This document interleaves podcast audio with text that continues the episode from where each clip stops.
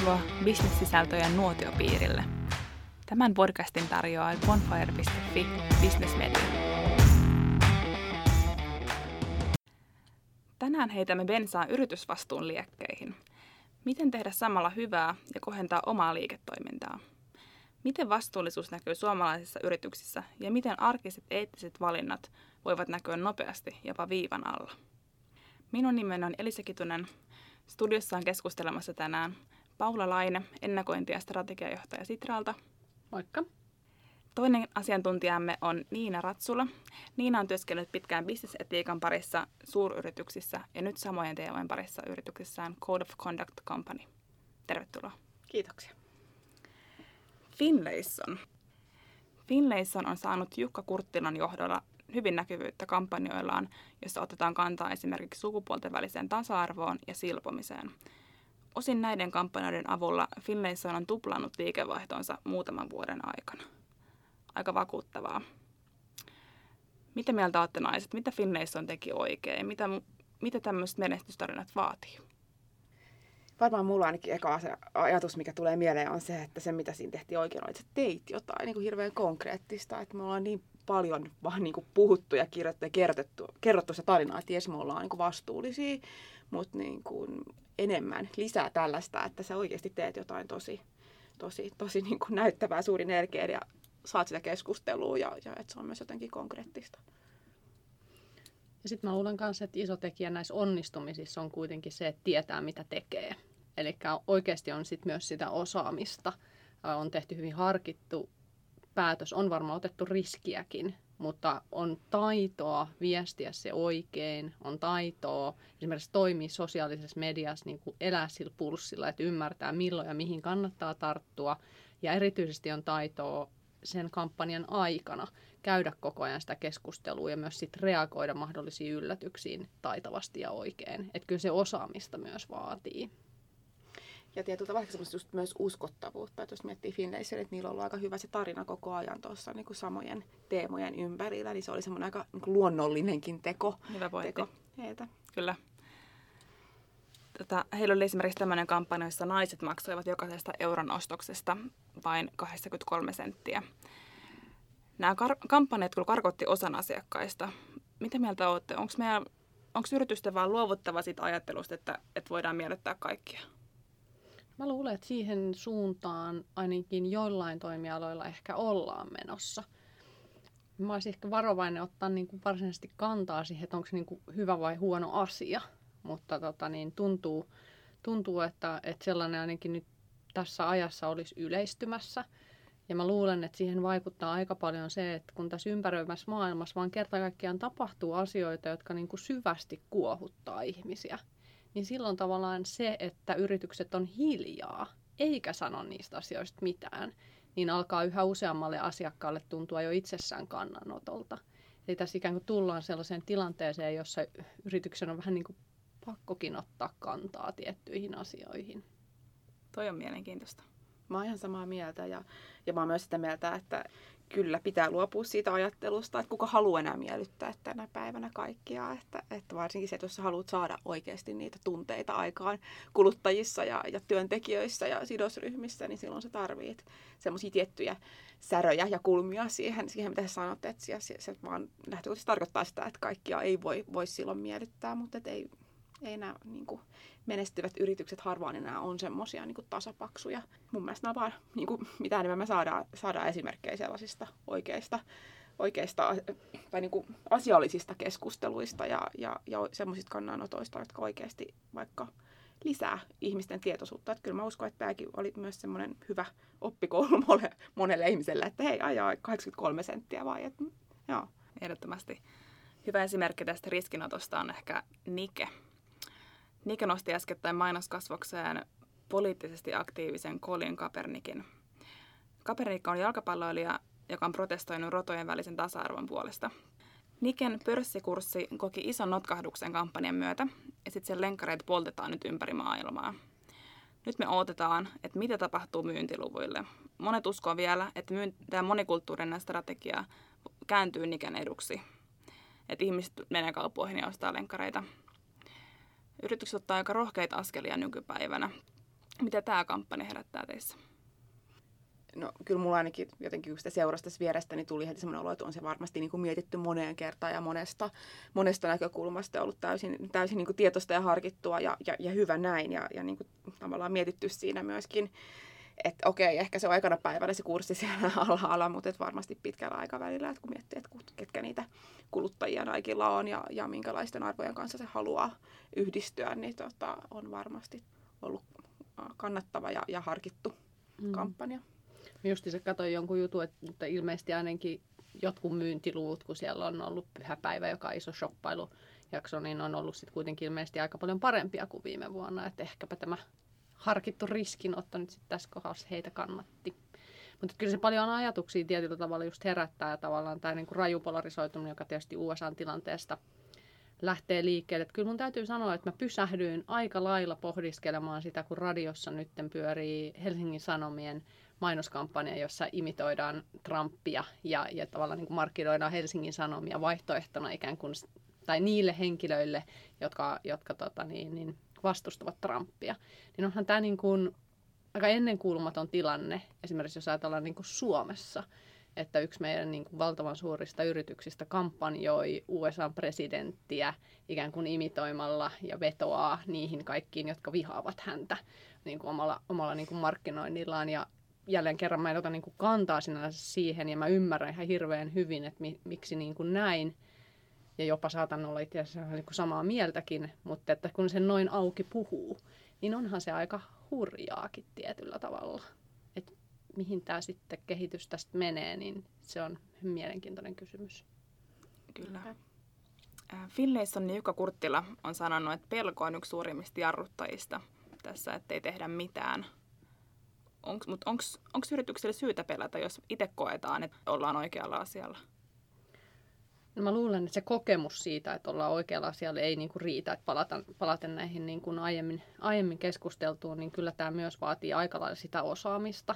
Että et, et se, että omalla porukalla voi syntyä vahvakin idea, e, vaikka mahdollisuusviestinnästä, jotka sitten tulee vielä hirveän nopealla aikaikkunalla ja sitten tavallaan ollaan siinä, että tartutaanko tähän ja mitä, mitä sen osalta tehdään, niin niin kyllä se vaatii sitä, sitä sen yhteiskunnallisen tilanteen niin kuin monipuolista lukutaitoa ja sitä, että sitä on niin kuin seurattu vähän pidemmällä ajalla ja ymmärretään ehkä, mitkä siellä on sitten ne niin kuin siinä hetkessä ää, näkymättömissä olevat niin kuin taustavireet ja mihin itse asiassa tuleekaan ottaneeksi kantaa, kun mm. vaikka menee johonkin päivän polttavaan mahdollisuusviestinnän keissiin mukaan.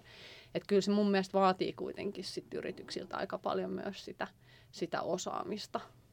Ja sitten jos ei sitä just ole, niin varmaan helposti tulee se, se pelko vähän, että uskalletaanko me nyt lähteä tällaisen, kun ei tiedä että oikein, että mihin, mihin ampiaspesään sitä, sitä tökkäsee. Että siinä mielessä varmaan se, että kaikki on kuitenkin harkittua ja mietittyä ja, ja tavallaan se niin hallitset sitä, sitä riskiä, minkä sä tietoisesti siinä otat, niin on hirveän tärkeätäkin tässä, koska sä voit myös saada paljon aikaan, aikaan sitten kyllä niin kuin tuhoa ja tällaisia niin kuin tavallaan väärinymmärryksiä ja, ja tota, erilaisia seuraamuksia, joille sä miettinyt. Kyllä. Ja voisin hyvin kuvitella, että osa näistä on ihan sellaisia, että ihan esimerkiksi niin kuin hallitusten ja omistajienkin tasolla suorastaan on hyvä jollain tavalla ehkä varmistua, että, että on niin kuin jaettu ajatukset siitä, että minkä tyyppisessä viestinnässä ja toimenpiteessä halutaan olla mukana. Ja sitten yksi näkökulma kanssa, mitä vähän pohtii, niin on tietyllä tavalla se, että mitä nämä kaikki tämän tyyppiset hyvin vahvat kannanotot – puolesta, puoleen tai toiseen tietyissä kysymyksissä, niin millä tavalla niin kuin yritysten henkilöstöt kokee ne. Eli jos otetaan vaikka yhtenä esimerkkinä, että joku yritys ottaisi valtavan voimakkaasti kantaa niin kuin lihansyöntiä vastaan, niin mitä tunteita se herättää tavallaan työntekijöissä? Tarkoittaako se itse asiassa sitä, että siellä työpaikkaruokalassa ei enää ihan hyvällä katsotakaan sitä, jos otat sitten sen lihaannoksen siihen mm. ja miten se vaikuttaa omaan ehkä asemaan tai uraan siellä yrityksessä ja odotetaanko mihin asti työntekijöiltä odotetaan sit henkilökohtaisella tasolla niin kuin sen yrityksen kannanotteen mukaisia valintoja omassa elämässään. Ja ne on varmasti kaikki asioita, jotka pystytään kyllä niin kuin työelämässä hirveän hyvin niin kuin selvittämään ja niistä pystytään sopimaan, mutta kyllä se varmaan aika paljon semmoista keskustelua vaatii ja nämä on aika uusia tilanteita tuntuu.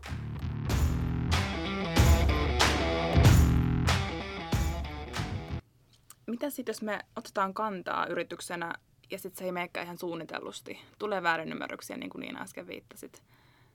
Ehkä kriisiviestin viestin tulee siinä sitten peliin, mutta mitä sen jälkeen? Voidaanko me sitten nostaa yritys takaisin niin vastuulliseksi toimijaksi? No mä oon vähän tällainen, niin kuin sanotaan, että kriisiviestintä on totta kai tärkeä osa, osa, osa yritystoimintaa, mutta mulla on sellainen pieni aina niin kuin ärsytys sitä kriisiviestintää kohtaan siinä, että koska mä kuitenkin, musta kaikista tärkeintä on se niin kuin autenttisuus ja rehellisyys. Ja se, että jos sä jokaiseen kriisiin niin kuin vastaat sillä sun niin kuin puhuvalla päällä sen niin kuin ulko-opetun sanoman mukaisesti, niin mun mielestä se, se ei ole uskottavaa.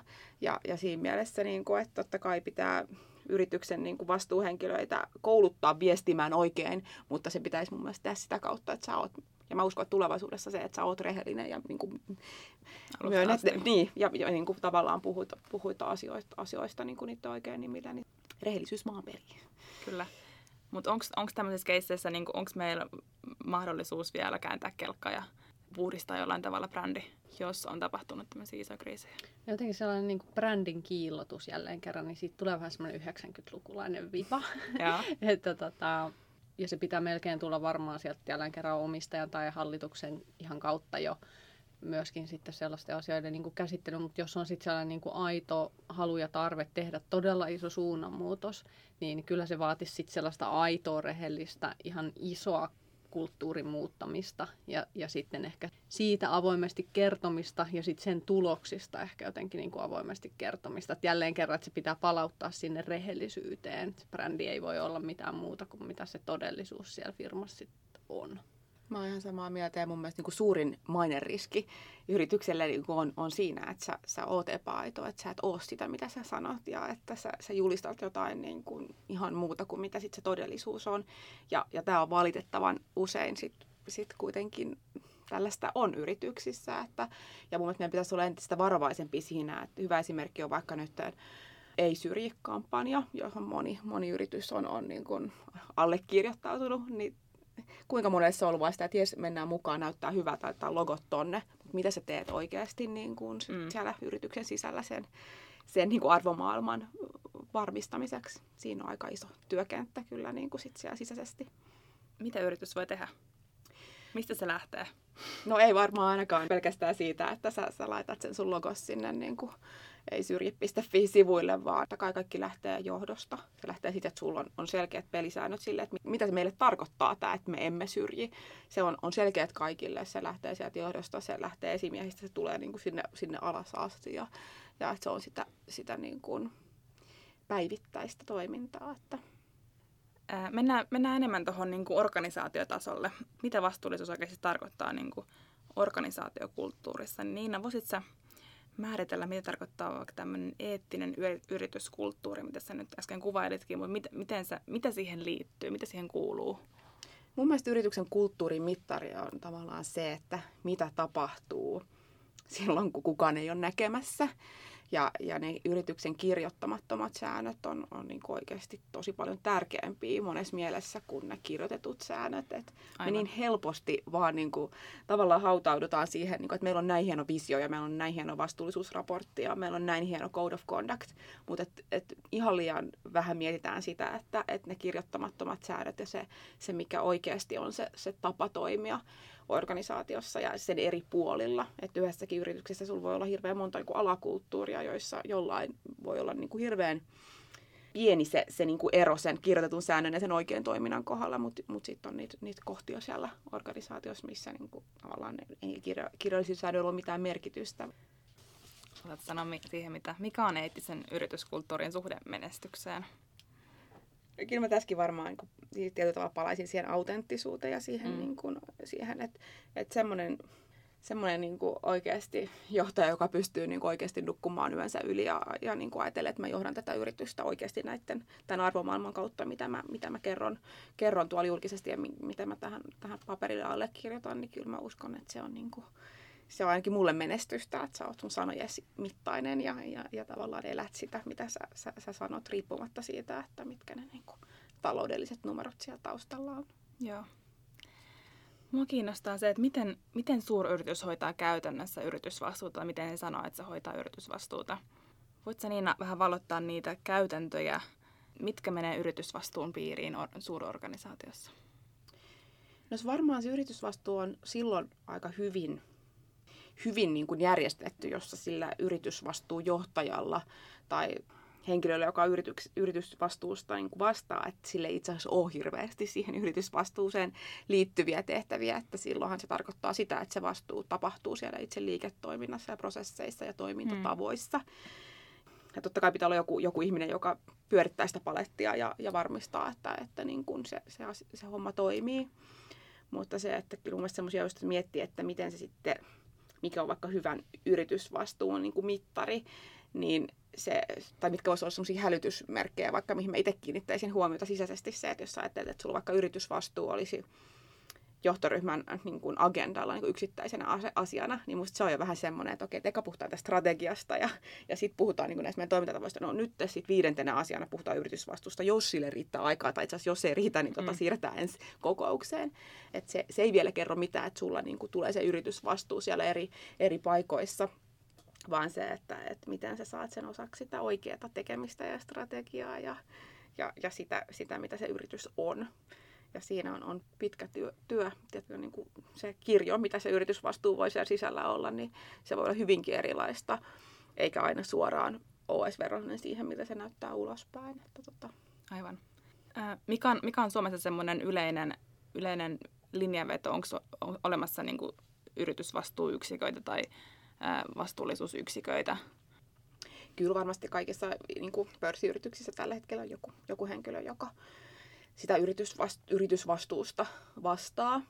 Mä itse näen sen, että kun, kun on ollut, mä en ole itse ikinä vastannut yritysvastuusta, mutta esimerkiksi ää, edellisestä edellisellä työnantajalla oli niin kuin meidän compliance-ohjelmasta vastuussa ja tein tosi tiivistä työtä yritysvastuu vetäjän kanssa. Ja mä näen, että siinä tehdään tosi paljon sitä, sitä samaa hommaa. Ja viime kädessä niin kun se tärkein tehtävä, mitä mä näen, niin näillä niin kun yritysvastuujohtajilla ja compliance officereilla on sen niin kun kulttuurin edistäminen ja varmistaminen ja, ja sen, niin kun, sen työn tekeminen, mitä, mitä tavallaan pidetään usein ehkä itsestäänselvyytenä tai ei pysähdytä ajattelemaan. Ja siinä on hirveästi liittyy siihen niin kuin, ihmisten ihmisten sitouttamiseen ja siihen keskusteluun ja, ja tämän tyyppisiin asioihin. Mä, mä itse niin olen niiden puolesta puhuja.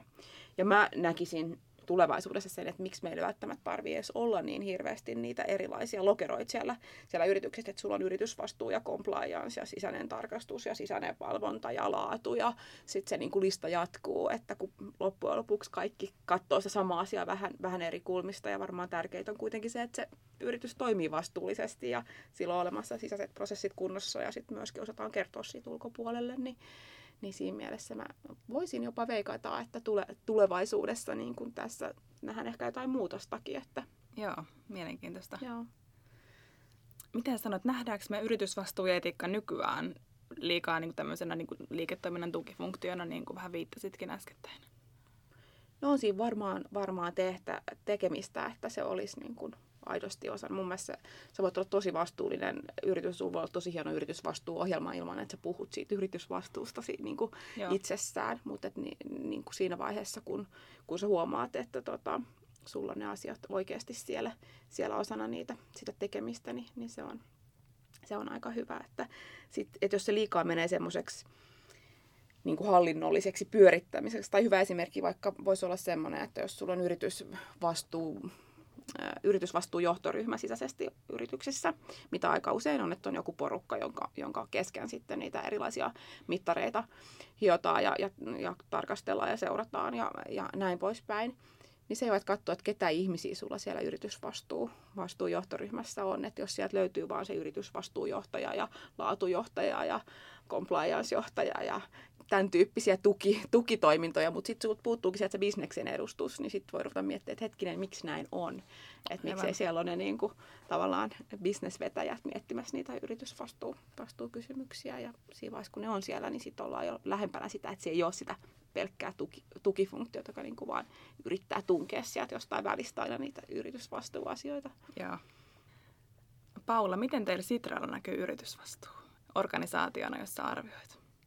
Hyvä kysymys, kun me tehdään tota, suomalaiseen yhteiskuntaan hyvin paljon sellaista duunia, mitä voisi jotenkin ehkä ajatella niin kuin suomalaisen yhteiskunnan niin kuin yhteiskuntavastuu vastuu duunin niin tietystä näkökulmasta, että suhtaudummeko tulevaisuuteen vastuullisesti ja olemmeko valmistautuneita siihen ja, ja mitä niin kuin isoja rakenteellisia uudistuksia suomalainen yhteiskunta vaatii. Ja siinä työssä onnistumisen osaltahan meille on ihan valtavan tärkeää se, että meidän toimintaa arvioidaan ja että me niin kuin todella huolellisesti pidetään kirjaa ja, ja osataan kertoa valtavan hyvin myös se, että mitä me sitten ollaan tehty, miksi me ollaan tehty, mitä me ollaan saatu aikaan. Että sehän on meillä sellaista niin kuin meidän niin kuin legitimiteettiin ja vastuullisuuteen liittyvää, että me osataan, osataan niin kuin kertoa se ja, ja että se on alttiina arvostelulle, kritiikille, tarkastelulle ja että me pystytään ottaa sit palautetta vastaan vastaan siitä. Että se on ehkä mun mielestä sitä, että jos ajatellaan, että mikä on, olisi niin kuin Sitran ydinliiketoiminnan ikään kuin vastuullisuutta ja sitten sen vastuullisuuden niin kuin läpivalaisua, niin mm. meillä, se, meillä se olisi ehkäpä tuota. Mutta sitten meillä on niin kuin tavallaan myöskin organisaatiossa tämmöinen tavallaan tunnistan hyvin jo pitkään kestänyt sellainen niin kuin jatkuva keskustelu ikään kuin, joka kulkee meillä otsikolla uh, Walk to Talk – Eli tavallaan me koko ajan hirveän paljon sitä pohditaan, että kun me ulkoisessa yhteiskunnassa peräänkuulutetaan monia asioita ja nostetaan esiin monia ongelmia ja, ja asioita, että meidän pitäisi tulevaisuudessa tehdä paremmin, niin me jatkuvasti myös joudutaan peilaamaan siihen, että miten organisaationa meidän omat käytännöt tänä päivänä sitten noudattaa tai ei noudata sitä, mitä me peräänkuulutetaan ikään kuin muilta. Ja mm. tämä on siis suorastaan jo sitten ikään kuin mainekysymyskin tietysti, Joo. koska jos käy ilmi, että me ikään kuin huudellaan turuilla ja toreilla, että muiden pitäisi näin, ja sitten, että itse emme toki millään tavalla näin, niin siinä kyllä sitten uskottavuus ja muu on niin kuin vaarassa. Eli tällainen niin kuin jatkuva keskustelu meillä, meillä on käynnissä, käynnissä ja, ja sen, sen osalta Toki pyritään toimimaan. En väitä, että ollaan täydellisiä, mutta että pyritään totta kai niin kuin pitämään huolta, että toimitaan vastuullisesti myös niissä asioissa, mitä muilta perään kuulutetaan. Sinne kuuluu totta kai sellaiset asiat kuin esimerkiksi Green Office-sertifikaatti, työmatkoihin liittyvät niin kuin käytännöt, miten kannustetaan vaikka ihmisiä käyttämään julkista liikennettä ja polkupyörää ja, ja kaikki tämän tyyppiset asiat. Siihen kuuluu meillä hyvin vahvasti se, kun me järjestetään valtava määrä tapahtumia vuodessa, niin kuuluu esimerkiksi näiden tapahtumien niin kuin järjestelyjen käytännöt. Et meillähän on nyt jo hyvin pitkään esimerkiksi ollut hyvin kasvispainotteiset tarjoilut niin kuin kaikissa Sitran tilaisuuksissa. Se on myöskin asia, josta meidän välillä saadaan hyvin kipakkaakin palautetta. Mm-hmm. Ö, muistanpa mieleen muun muassa yhden sellaisen tota niin, ilmoittautumisen Sitran tilaisuuteen, missä henkilö oli mitä ilmeisimminkin käynyt jo useammissa Sitran tilaisuuksissa, koska hän osasi ilmoittaa siinä kohdassa, kun ilmoittaudut tilaisuuteen ja siellä yeah. on erityisruokavaliot, niin hän ilmoitti siinä capital letter siellä lihaa. niin sitten me itse asiassa varasimme tälle yhdelle henkilölle lihaannoksen ja muut syövät kasvisruokaa. Mutta siis tarkoitan vaan, että, että, että, että tällaista toki tehdään ja kertakäyttöastioista ollaan niin kuin luovuttu, luovuttu jo ajat sitten ja, ja, ja tällaista. Ne on sitten niitä niin pieniä mm. myöskin niin kuin arjen tekoja. Meidän niin kuin sähkö, sähkön kulutuksesta ollaan paljon keskusteltu. Me ollaan tilatehokkuutta ihan valtavasti lisätty niistä ajoista, kun me oltiin siinä kuuluisessa niin sanotussa Sitran tornissa, jossa oli muutama hassu ihminen per kerros ja se ei ollut kovinkaan äh, tilatehokas ja, ja sen sellaisia asioita. Että kyllä kyllä niin kuin näitä niin kuin valtavasti koko ajan yritetään kiinnittää huomiota, mutta että paljon on työsarkaa. Ihan mahtavaa. Sä pystyt tunnistamaan niin kuin tämmöisiä, aika helpostikin tämmöisiä niin kuin vastuullisuusasioita, mitä teidän organisaatiossa toteutetaan. Miten mieltä sä oot Niina, niin kuin semmoinen keskivertotyöntekijä, pystyykö hän nopeasti antamaan muutaman esimerkin siitä, että miten, miten käytännössä meillä organisaatiossa vastuullisuus korostuu tai vastuullisuutta harjoitetaan? Siis... Kertakäyttöastiasta lähtien. Niin, siis toikin on varmaan semmoinen tuon kysymyksen esittäminen niin kuin keskiverto työntekijällä olisi mun mielestä hyvä mittari. Kyllä. Kohta puhutaan niin kuin mittareista, koska se, että, että tuohonkin sä varmasti saisit niin kuin erilaisen vastauksen riippuen kuinka paljon niitä on oikeasti siinä sisäisessä viestinnässä ja sisäisessä niin kuin, niissä todellisissa toimintatavoissa korostettu. Että voi olla, että jollain jää ihan monttu suu auki on sillä että anteeksi, mitkä kertakäyttöastiat, mitäs niissä sopikaan. Ja sitten joku osaa niin kuin kertoa yhtä niin kuin hienoa storia, mitä Joo. Paula tuossa äsken meille kertoi. Että se on, se on hyvä mittari. Että... Miten mieltä sä oot niin kuin onko sun mielestä sisäinen viestintä just se juttu, millä saadaan, saadaan yritykseen vastuullista yrityskulttuuria? Viestinnällä on tosi tärkeä merkitys, että itse mä oon tehnyt tosi paljon niin kuin viestinnän kanssa, kanssa tota, yhteistyötä ja tälläkin hetkellä mun niin kuin iso osa mun, mun niin kuin asiakasprojekteista on nimenomaan sen sisäisen viestinnän, viestinnän kehittämistä ja miettimistä. Että tavallaan, että kun se, se, että sä vaikka kirjoitat ne säännöt ja sen code of conductin sinne paperille tai sen vastuullisuusraportin, että tämä on se, mitä me halutaan olla, niin sitten sen kuitenkin sä, siinä, siinä tarvii olla tosi paljon sitä, että miten sä luot sitä, sitä kulttuuria, ylläpidät sitä. Se sisäinen viestintä on tosi tärkeä osa siitä, ja miten sä saat sen niin kuin ihmisen, vaikutettu ihmisen tunteisiin ja haluun toimia oikein ja kokemaan ne yhteiset arvot omakseen. Siinä Kyllä. on tärkeä, tärkeä tekijä siinä viestinnällä, mutta se on totta kai se on yksi, yksi palikka sitä koko niin kuin, compliance-ohjelmaa ja, ja eettistä toimintaa, että sit siihen tarvii paljon muutakin. Joo. Äh, mä vielä vähän tätä compliance-ohjelmaa. Miten, mistä siinä on kyse? Mä paljon puhun compliance-ohjelmista ja, ja tota, tällaisessa small talkissa yleensä, kun, kun niistä puhutaan, niin tu, ihmisille selkeästikin niin kun se ensimmäinen mielikuva, mitä tulee mieleen, on usein sitä, että Aa, nyt jollain tavalla varmistetaan, että me noudatetaan lakia ja se on semmoista tai niin kuin lain noudattamisen varmentamista. Mulle compliance-ohjelma tarkoittaa sitä, että me varmistetaan se, että me toimitaan oikein, kattaen sen, että toimitaan lain puitteissa, mutta myöskin niin kuin niiden meidän eettisten sääntöjen mukaisesti, mitä yrityksenä ollaan määritelty. Ja jokainen, niin kuin sanotaan, että olet se nakkikioski tai iso globaali pörssiyritys, niin kaikki tarvii sen niin kuin oman compliance-ohjelmaan. Se nakkikioski ei ehkä puhu compliance-ohjelmasta, mutta se, mikä sen ajatus siinä on, niin on se, että, että me, meillä on olemassa jotkut mekanismit, millä me varmistetaan, että me toimitaan niiden meidän sanojen mukaisesti. Ja semmoinen tyypillinen compliance-ohjelma koostuu siitä, että me ollaan ensinnäkin ollaan määritelty ne yhteiset säännöt ja, ja niin kuin meillä on riittävästi toimia, millä me varmistetaan se, että ihmiset tietää, että, että miten meidän pitäisi toimia.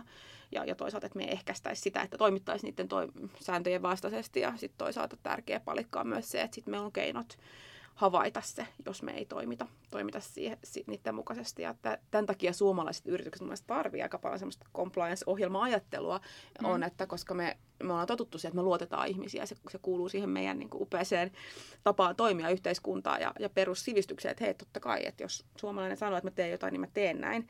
Ja, ja meillä on se semmoinen luottamus, mutta että compliance-ohjelmissa se semmoinen ehkä myös, mikä suomalaisessa kulttuurissa on ollut vähän, vähän vaikeaa, kun vertaa vaikka itse, että kyllä mä oon niin kuin toiminut globaalissa ympäristössä, missä näitä compliance-ohjelmia otetaan käyttöön, niin tota, joissain se on ihan, jossain vaikka Jenkeissä ihan itsestään selvää, että sulla on säännöt, sitten sulla on niin kuin varmennuksen, varmennuksen, varmennuksen, että sääntöä noudatetaan, koska muuten kukaan ei noudata.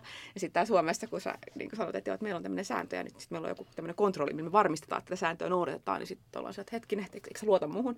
Ni, niin tämä on, on, on, tosi, tosi niin kuin mielenkiintoista, mutta siihen compliance-ohjelmaan siis kuuluu se, että, että sit sä havaitset myöskin sen, että jos, jos joku koittaa mennä sieltä, mistä aita on matalin tai kiertää niitä, niitä sääntöjä ja, ja sitten, että sä saat, saat niitä epäkohtia selville. Ja sitten kolmantena, jos sulla on tämä, että ehkä se havaitsee, niin sitten kolmas on vielä se, että sitten niin kuin reagoi. Eli sitten se, että sit kun, kun tota, käy ilmi, että ei ole toimittu niiden yhteisten sääntöjen mukaan, niin sitten että organisaatiolla on valmiudet puuttua siihen tilanteeseen ja reagoida asianmukaisesti.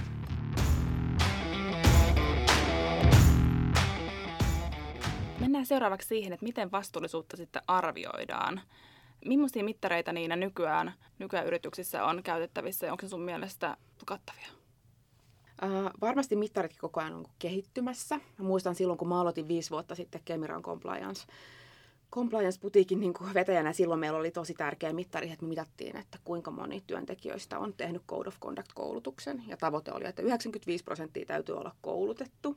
Ja tämä on mun mielestä ollut tosi tyypillistä, kun sä mittaat niin kuin, tämän tyyppisiä asioita. Ja, ja se on niin kuin, silloinhan kun me mitataan tällaista, että kuinka moni on koulutettu, niin me tavallaan mitataan sitä prosessia siihen johonkin lopputulokseen, mikä todellinen mittarihan tämmöiset tyyppisissä asioissa olisi se, että no okei, että näin moni on koulutettu, mutta oppiko ne jotain? Tai että onko sinulla sitten tapahtunut sitä sääntöjen rikkomista tai skandaalia tai, tai näin poispäin. Ja tässä niin kuin, että se olisikin sitten se lopputulos eikä se prosessi, niin siinä niin kuin, meillä on mun mielestä haaste, koska okei, okay, olisi helppo mitata sitä, että joo, että näin monta skandaalia on tapahtunut, näin monta code of conduct rikkomusta on vaikka käynyt tai tota, Uh, näin, mutta sitten me, me hirveän paljon mitataan sitä prosessia. Mutta sitten kyllä mä niin nyt näen, että enää tänä päivänä, että jos mietit, että viisi vuotta sitten hirveästi katsottiin näitä koulutusmittareita ja tämän tyyppisiä, niin kyllä sieltä ollaan tultu. Että nyt esimerkiksi moni yritys on ruvennut mittaamaan sitä vaikka niin kuin integriteettipalikkaa siellä vastuullisuudessa sillä, että katsotaan vaikka jotakin indeksiä, mikä tulee suoraan jostain henkilöstökyselystä, jossa mm. ihmiset oikeasti kysytään, että hei, että kuinka eettisesti sinä koet, että sinun esimies toimii tai sinun organisaatio toimii, tai kuinka hyvin tiedät vaikka niin kuin niistä keinoista, miten raportoidaan mahdollisia väärinkäytöksiä ja näin poispäin. Et siinä, mun mielestä me ollaan enemmän siinä niin kuin ytimessä. Se ei vielä sano mitään, että, että, että, että, että, että, että jos olet käynyt koulutuksen, niin että oletko se sitoutunut toimimaan sen koulutuksen sanoman mukaisesti vielä. Kyllä, että itsearviointi, sitä tavallaan pidetään joskus vähän semmoisena niin kuin löperönä mittarina, mutta kuitenkin arviointikirjallisuuden perusteella ihmiset antavat itse asiassa usein itsearvioinnissa kriittisempiä tuloksia kuin mihin päästään kiinni esimerkiksi niin kuin kvantitatiivisilla mittareilla, että, että jos sun yrityskulttuuri on niin kuin muuten kunnossa, niin kyllä itsearviointi tai erilaisten kyselyjen kautta kerätty tieto on todella arvokasta. Tosi monet yritykset käyttää YK on kestävän kehityksen tavoitteita yhtenä niin kuin helpot mittarina raportoinnissaan. Miten mieltä te olette niistä tavoitteista ja niiden käyttämisestä? Se on hyvä kansainvälinen viitekehys tietysti, mihin löytyy paljon vertailupohjaa, että varmaan ihan hyvä yleisviitekehys. Mm. Toki se, että sitten niin kuin kunkin organisaatio ja yrityksen niin kuin, toiminta varmasti vaatii jotain paljon vielä toimialaspesifisempää tai vielä tarkemmin siihen yritykseen niin kuin liittyvää, mutta ei se missään nimessä niin kuin huono asia ole sitäkin viitekehystä jotenkin hyödyntää mielestäni. Mä oon ihan samaa mieltä, että niin se on hyvä, että on joku semmoinen perusta ja sit, milkä pohjat sä voit myöskin tehdä erilaisia vertailuja, mutta että taas se, että, että sä et voi vaan ottaa niitä kaikkia, että tässä on nyt nämä 20 periaatetta, näin me mitataan, vaan että sun pitää miettiä sitä sen oman toiminnan kautta ja niin yritykset tekeekin aika hyvin. Hyvä kuulla. Jos mietitään niin yhteiskunnallisen vaikuttavuuden arviointia, Paula saatteessa ekspertti, mitä mittareita sillä saralla on? No oikeastaan mun mielestä tärkein asia siinä yhteiskunnallisen vaikuttavuuden arvioinnissa on hiffata ikään kuin se, että ei ole universaaleja mittareita oikeastaan. Että siinä, missä, missä tavallaan niin kuin profit and loss kertoo kaikille määrämuotoisesti niin kuin täsmälleen ne samat rivit ja, ja on aika tarkasti määritellyt tavat niihin, niillä riveiltä löytyviin numeroihin niin kuin pää, pääsemiseksi, niin yhteiskunnallisessa vaikuttavuudessa paras mittaustulos saadaan hyvin tarkasti siihen kontekstiin ja jopa siihen yksittäiseen keissiin sidotulla arvioinnilla ja siihen liitetyillä sit mittareilla. Okay. Ja tämä on ehkä myös sit samaan aikaan se yhteiskunnallisen vaikutta, vaikuttavuuden niin kuin mittaamisen ikään kuin huono puoli, että, että siihen on aika vähän loppujen lopuksi olemassa sellaisia niin kuin tosi helppoja jotakin niin kuin yleissääntöjä, että no ton mittarin kun tempasette tuosta vaan niin kuin hyllyltä, niin sitten tiedätte, mikä on teidän yhteiskunnallinen vaikuttavuus, että se vaatii työtä. Teillä on Sitralla käytössä IOOI-malli. Joo, meillä on, sellainen, me, meillä on sellainen malli käytössä. Ja jos mä ajattelen tavallaan sitä, että, että minkälaisia niin kuin vaikeuksia siihen yhteiskunnallisen vaikuttavuuden mittaamiseen liittyy, niin mä jakaisin ne kahteen kategoriaan. Että on, on tavallaan vaikeuksia ikään kuin siinä yhteiskunnallisen vaikuttavuuden niin kuin syvyyssuunnassa. Eli jossain kohtaa aikaisemmin taidettiin jo keskustelussa viitatakin siihen, että on helpompaa ikään kuin mitata vaikkapa just prosessia, että onko käyty joku tietty koulutus läpi, mutta huomattavasti vaikeampaa mitata sitä ihan oikeaa lopputulosta. Ja juuri tämä pätee siinä yhteiskunnallisessa, yhteiskunnallisen ää, vaikuttavuuden mittaamisessa. Ja tämä IOOI-malli auttaa tämän syvyyden parantamisessa. No okay. Sitten on vielä tämmöisiä laajuusongelmiakin, mutta jos puhutaan ensin tästä syvyydestä, niin ne ää, neljä steppiä ää, hyvin yksinkertaista siinä IOI-mallissa on siis input, output, outcome, impact. Ja tämä tavallaan mallina kirittää siihen, että kun mietitään vaikka jotain sitten yritysvastuutekoa tai yleensäkin ää, hanketta, niin eh, ei tyydytä pelkästään siihen, että osataan sanoa, että no kuinka pitkään se projekti kestää, kuinka monta ihmistä siihen tarvitaan ja paljon siihen tarvitaan niin kuin rahaa ja minkä suoran outputin tai tuotoksen se tuottaa. Mikä sitten tyypillisesti olisi vaikka se, että järjestettiin vaikka viisi tilaisuutta kohderyhmään kuuluville ja kuinka monta henkilöä niihin osallistui. Nämä on niin kuin tavallaan semmoisia suoria vähän niin kuin prosessi-outputteja tai kuinka monta henkilöä kävi jonkun verkko luennon läpi. Aivan. Nämä olisi niitä tavallaan niin kuin, sellaisia niin kuin suoria tuotoksia. vaan pitäisi sitten äh, kirittäytyä siihen, että, että ne outcome ja sitten varsinkin ne impact-tasot tulee ikään kuin mietittyä jo heti siinä projektin alkuvaiheessa. Ja silloin jos mietitään, että no mitä ne nyt sitten ovat, niin se outcome, josta voitaisiin suomeksi puhua vaikka vaikutuksina, niin silloin me mennään jo vähän siihen, että no mikä on, mikä on oli se melko suoraan heti sen intervention jälkeen havaittavissa oleva muutos. Esimerkiksi siinä kohderyhmässä nyt sitten, että voitaisiin jollain tavalla todentaa, että jos edelleen viitataan tähän oppimikseen, että mikä oppi tuli opittua. Sehän voitaisiin sitten vaikka tehdä jollakin testillä siinä verkkokyselyn jälkeen, joka mittaisi sen niin kuin oppimisen tason, taikka siihen monia, monia eri tapoja. Mutta sitten sekään niin kuin ei vielä vie meitä, meitä niin kuin määränsä pidemmälle, että tota niin, niin sitten se viimeinen taso on sitten se kaikista vaikein. Ja siinä me mennään sitten todella siihen vaikuttavuuteen eli impactiin. Ja erityisesti silloin, jos puhutaan niin kuin yhteiskunnallisista kysymyksistä, niin jos mä vaikka otan jonkun, jonkun esimerkin, vaikka niistä syrjäytyneistä nuorista, niin jos mä jaan nämä neljä, neljä palikkaa, niin meillä voisi esimerkiksi olla joku semmoinen niin yritysvastuuhanke, johon päätetään laittaa tietty määrä rahaa, tietyt resurssit. Sen pitää vaikkapa tuottaa tietty programmi, johon osallistuu sitten vaikkapa 50 syrjäytymisriskissä olevaa nuorta. Ja se on tuottanut viisi tapahtumaa, missä kävi 50 syrjäytymisriskissä olevaa nuorta. Niin nämä olisi nyt meidän niitä outputteja. No sitten me voitaisiin tehdä vaikka kaksi kuukautta sen ohjelman jälkeen seurantatutkimus mm. näille nuorille ja, ja siinä sitten niin kuin kartoittaa, että minkälaisia, minkälaisia tota, vaikutuksia arjessaan he kokivat, että ovatko he vaikka tehneet jotain toimenpiteitä, hakeutuneet työpajatoimintaan tai, tai jutelleet oman mentorinsa kanssa tai, tai joku tämän tyyppinen. Ja silloin me voitaisiin niin kuin ikään kuin mitata niitä suht välittömiä vaikutuksia siinä niin kuin nuoren, nuoren arjessa ja elämässä.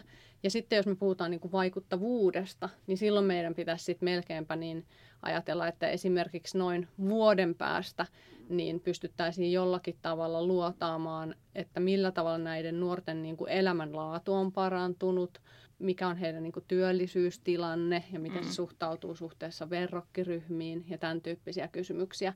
Eli vaikuttavuus on sitten vielä kaiken lisäksi sellainen, jota niin kuin usein vasta vähän pidemmällä aikajänteellä pystytään luotettavasti todentamaan. Aivan. Tuleeko mittaamisesta muuta mieleen? No siis oikeastaan vielä, jos mä sitä voin siitä toisesta dimensiosta, eli siitä laajuudesta. Eli tosiaan niin kuin kaksi haastetta on tästä yhteiskunnallisen vaikuttavuuden mittaamisesta. Toinen on juuri tämä niin kuin syvyys, että päästäänkö sinne impaktiin saakka, vai jäädäänkö vaan siihen, että on mm. homma hoidettu ja, ja se siitä. Mutta sitten se toinen on mun mielestä se tavallaan niin kuin laajuus, eli tässä oikeastaan tullaan siihen, että jos mietitään vaikka niin kuin ESG-mittareita, niin, tota, niin ne usein mittaa tavallaan jonkun tietyn inkrementaalisen paran, parannuksen aikaansaamista siinä vaikka yrityksen niin kuin liiketoiminnassa. Mutta ne ei kauhean hyvin itse asiassa pysty taklaamaan sitä, että mikä on se niin kuin koko yrityksen niin kuin kaiken tekemisen, sen tuotevalikoiman ja sen toiminnan tässä maailmassa niin kuin nettovaikutus vaikka niin kuin tähän maailmaan ja tähän yhteiskuntaan. Joo. Eli me tavallaan aika usein katsotaan aika sellaisia niin kuin fraktiota. Että no, vaikka jos mä otan tämän niin kuin Sitra-esimerkin, niin, niin että joo, Sitra on vaikka liittynyt Green Office-ohjelmaan. Se inkrementaalisesti paransi meidän ää, tota, niin, niin, toimiston kuormittavuutta vaikka ekologisessa mielessä. Mutta se, että jos mietitään niin kuin sitä nettovaikuttavuutta, niin silloin meillä pitäisi olla yhä enemmän sellaisia niin kuin laajoja frameworkkeja käytössä. Ja sitten jos mietitään, että no mitkä nyt sitten voisi olla sellaisia – sellaisia tota, niin, aloitteita, joita nyt on käynnissä niin kuin siihen suuntaan, niin esimerkkeinä tulee mieleen vaikka, vaikka tämmöinen suomalainen Upright-projekti, missä on tämmöinen ajatus kuin, niin kuin net positive, Joo. jossa pyrittäisiin tavallaan niin kuin tunnistamaan ihan sen koko toiminnan niin kuin tavallaan nettovaikuttavuus tähän yhteiskuntaan ja maapalloon. et se on niin kuin yksi, yksi esimerkki ja sitten tuolla BCGllä on muun muassa tämä Total Societal Impact-malli, jossa on tämä sama, sama idea. Monet näistä malleista on vielä ikään kuin kehitteillä ja on, on, on suhteellisen ehkä vähän ää, vielä sitten kokemusta, kokemusta niin kuin niiden käyttämisestä, mutta että oikeastaan siinä se on, että, että aika semmoinen niin työläs, vaativa kokonaisuus, ja jos siihen haluaa vakavasti suhtautua, niin kannattaa niin kuin hyväksyä se, että siihen pitää sitten pikkasen myös laittaa paukkuja. Ja sitten taklata ne kaksi haastetta, sekä se, että jaksaa mennä syvyyt sinne vaikuttavuus, vaikuttavuuteen asti yksittäisen teon kohdalla ja sitten se laajuus, että miten voitaisiin katsoa sitä kokonaisvaikutusta yksittäisen niin kuin inkrementaalisen teon vaikutuksen sijaan. Kyllä. Erittäin hyviä pointteja. Eli yrityksillä kuitenkin tulossa lisää työkaluja siihen, että pystytään arvioimaan sitä yritysvastuuta paremmin. Ja tässä justiinsa mun mielestä se niin kuin data, erilaiset just analytiikka, tämän tyyppiset työvälineet voi tulla koko ajan isommin ja isommin avuksi. Et tietoa kuitenkin saadaan helpommin, sitä on helpompi kerätä, sitä on helpompi analysoida. Aivan. Toivon, että seuraava just kymmenen vuoden aikana niin päästään tosi isoja askelia eteenpäin näissä. Onko näin, että yritykset voi samaan aikaan tehdä hyvää, muuttaa maailmaa ja takoa paremmin itselleen rahaa? On. Eikä siinä oikein niin kuin, muuta voi vastata. Totta kai on. Totta kai on. Vaikka meillä on vielä mittareissa tekemistä, mutta silti me nähdään, että meillä on esimerkkejä tarpeeksi. Varmasti on, kunhan me vaan välillä muistetaan niin kuin katsoa maailmaa vähän pidemmän aikavälillä kuin siellä kvartaalitaloudella. Niin. Eli pitkäjänteisyyttä molemmat perään kuulutatte. Ja strategisuutta. Mm. Tuleeko mieleen, mikä voisi olla seuraava rohkea yritys, joka vastuullisuudellaan tulee yllättää ehkä sen kilpakumppanit? Onko teidän näkökentässä, tota, näkökenttään osunut mitään semmoista, joka, joka on nousemassa hyvin vastuulliseksi yritykseksi tai tekee hyviä vastuullisia tekoja? No mun on pakko tietenkin Kyökin puolelta mainostaa varustellekaan äh, tota, oikeastaan yrityskulttuurinsa puolesta. Mies, mies on siellä toim, toimarina, niin se, mikä mun mielestä niin kuin viehättää valtavasti siinä varustellekan tavassa toimia, että se niiden motto hyvien puolella, niin tavallaan se, että millä tavalla ne niin kuin on saanut sen nivottua osaksi sitä yrityskulttuuria ja se todella elää siinä arjessa. Että mä niin olen todistanut lukuisia kertoja, jolloin mieheni esimerkiksi jossain keskustelun lomassa kysyy, että no mutta jos me tehdään noin, niin onko se hyvien puolulaista? Että et tavallaan se kertoo mun mielestä niin jollain tavalla siitä, ja se on niin tosi iso osa niiden niin rekrytointia ja perehdytystä ja muuta, että et, et valitaan, valitaan sellaisia ihmisiä, jotka sopii siihen tapaan niin toimia, ja perehdytyksessä käydään niin käyttäytymisen tasolla läpi sitä, että mitä se tarkoittaa, mitä se yritys, yritys niin tekee. Että et, et se on mun mielestä niin kulttuuriltaan niin äärimmäisen innostava ää, yksittäinen esimerkki. Mutta sitten jos miettii niin just näitä isoja haasteita, mistä nyt esimerkiksi tällä hetkellä kauhean paljon puhutaan, niin voisin hyvin kuvitella, että jollain tavalla tuolla niin kuin lento, matkustus on nyt sellainen, mikä selvästi tosi monia mietityttää paljon, niin voisin kuvitella, että siellä olisi esimerkiksi sellaista potentiaalia tietyllä tavalla sellaisella, joka lähtisi nyt jotenkin erottautumaan, erottautumaan ja saisi sais asiakkaillensa ikään kuin tarjottua sellaisia ratkaisuja, jotka, jotka tota ilmastoahdistusta vähän ää, helpottaisi samaten kuin tuntuu, että ruoka ja ehkä ruokakauppa on myös sen tyyppisiä alueita, että Joo. niissä edelleen olisi, olisi mahdollisuuksia. Perinteisiä aloja, jotka, jotka vois muuttua tai muut, muuttaa maailmaa paljonkin sitten. Hmm. Tuleeko sulle mieleen Niina? Niin, varmasti just sellaiset alat, missä se niin kuin, vaikutuskin on merkittäviä, niin siellä varmaan tulee ne suurimmat niin kuin, innovaatiotkin näkyviin. Ja, ja sitten tota, itse ainakin toivon, että tulisi, niin kuin, näkisi myös esimerkkejä sellaisista yrityksissä, missä sä näet semmoisia päätöksiä, mitkä niin kuin heti näkyy niin kuin negatiivisesti siellä viivan alla silleen, että sä oot valmis vaikka luopumaan sitä markkinasta ja menettämään ne niin kuin dollarit siinä vaan sen niin kuin vastuullisuuden nimissä mm. ja sitten niin kuin laittaa ne dollarit sitten jatkossa jonnekin muualle. Kyllä, joo, se on rohkea teko. Kiitos Niina Ratsula ja Paula Laine. Kiitos. Kiitos. Tämä oli oikein, oikein inspiroiva keskustelu. Jatketaan meidän keskustelua Bonfiren Twitterissä.